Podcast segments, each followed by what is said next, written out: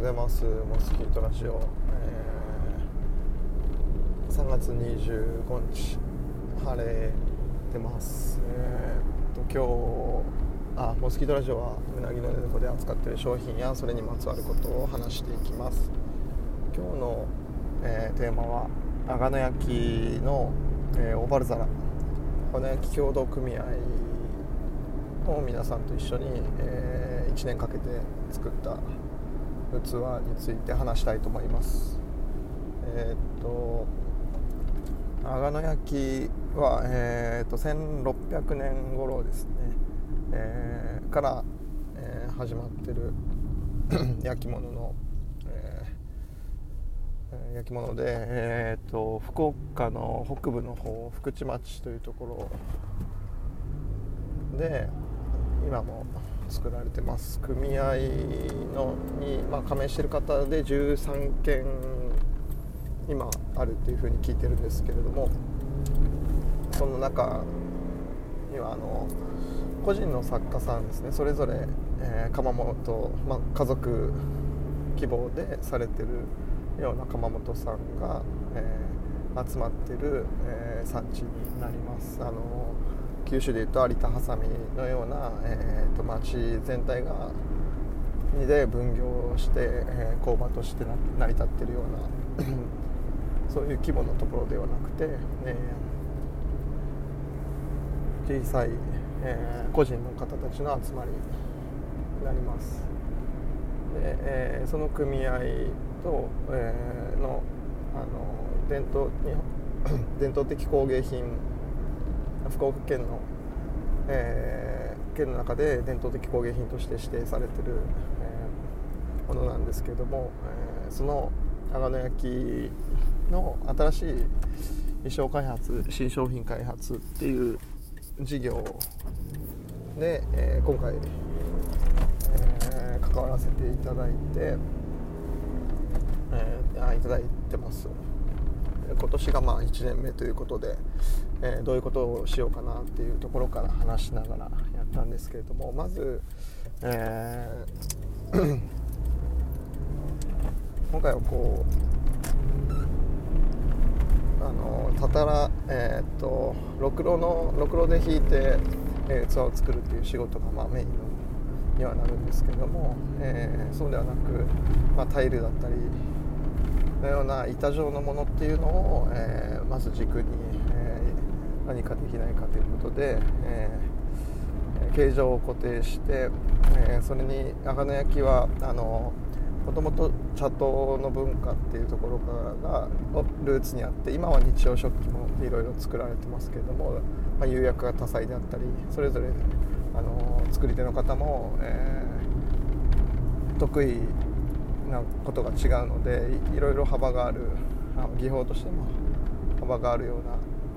うな、えー、産地ではあるので何かその、えー、定型となるようなものを作って、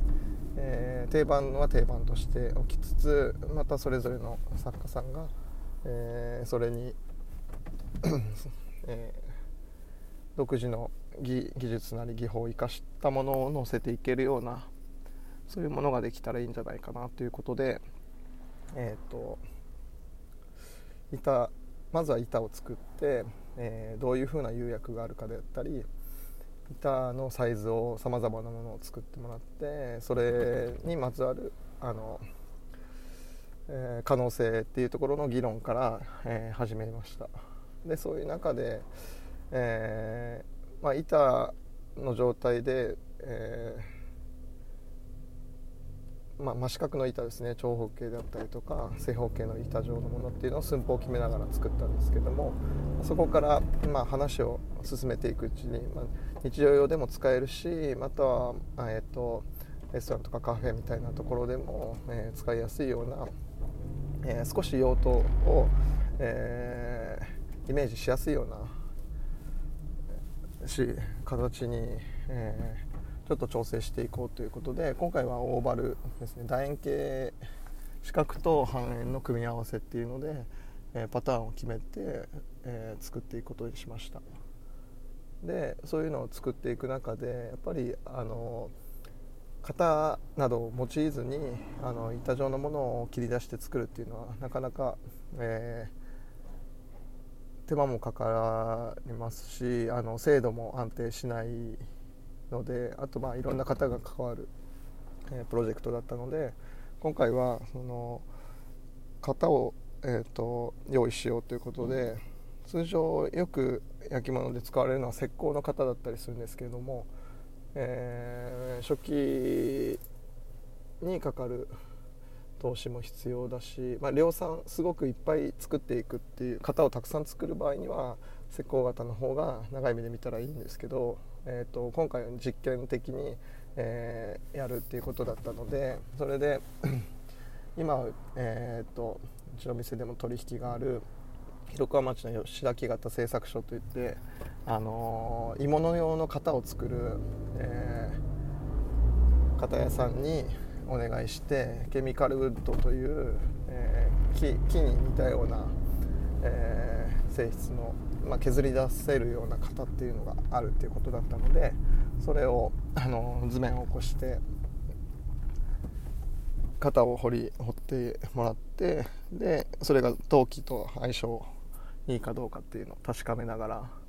ちょっとその型自体の制作っていうのも、えーと、また周辺にある違う、えー、産業界の技術なんかっていうのとも組み合わせていきながらものを作る、えーとアウトプットされるようものだけじゃなくてその過程みたいなものも含めてちょっと,、えーと、今回は少しあの違う取り組みっていうのをの可能性も、えー、同時に模索しながら進めていきました。でえー、っとまあその型使ったものも、えー、うまくいってある程度安定したものができたので、えオーバル型で、えー、大中小で少し縁が上がったようなものですね。あとは深い深皿カレーとか食べれるような皿を作ったりあとはコップとして使えるようなあの高さがある、えー、もの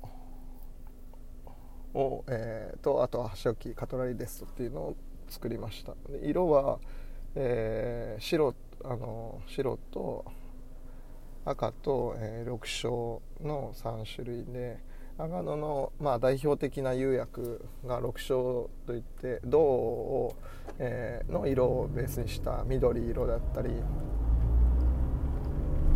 を、えーと、緑青というんですけどもあの酸化して銅が酸化して出るあの緑色がかった色ですね。ああいう色で緑青を流していたり総緑といって阿賀野の中では定番の色があるので、まあ、それのを少し調整して少、えーと、柔らかめの緑青色ですね。でまた銅をベースにした赤っていう発色の違いで、えー、赤が出たりもします。とまあやっぱり料理に合わせるというんでその3つ白赤、えー、緑青の3種類っていうのを、定番として今えお店に並べています。で今回まあ出来上がってきて実際、えー、と料理、まあ、撮影のために料理盛り付けたりしてみたんですけども、うん、使い勝手も程よくちょうどいいんじゃないかなと思いますし、えー、和でも洋でも、えー、合わせることがしやすいようなものが出来上がってきたんじゃないかなと思います。結構丸い器じゃなくてその楕円形の器まあ最近見かけることも多いくはなってるんですけれども実際使ってみると楕円ってなかなか使い勝手が良くて、えー、テーブルの、まあ、料理の盛り付けもそうですしテーブルの上に置いての収まりもえーと、なんか中央に盛り、えーと大皿として置いてみんなで取り分けてみたいな使い方もしやすいし。まあ、洗う時もえー、っとあ今回のはプレート型だったので洗って干したりとか水切れもまあいいかなと思いますあとは食洗機みたいなので洗う時にも、はい、薄い形してるので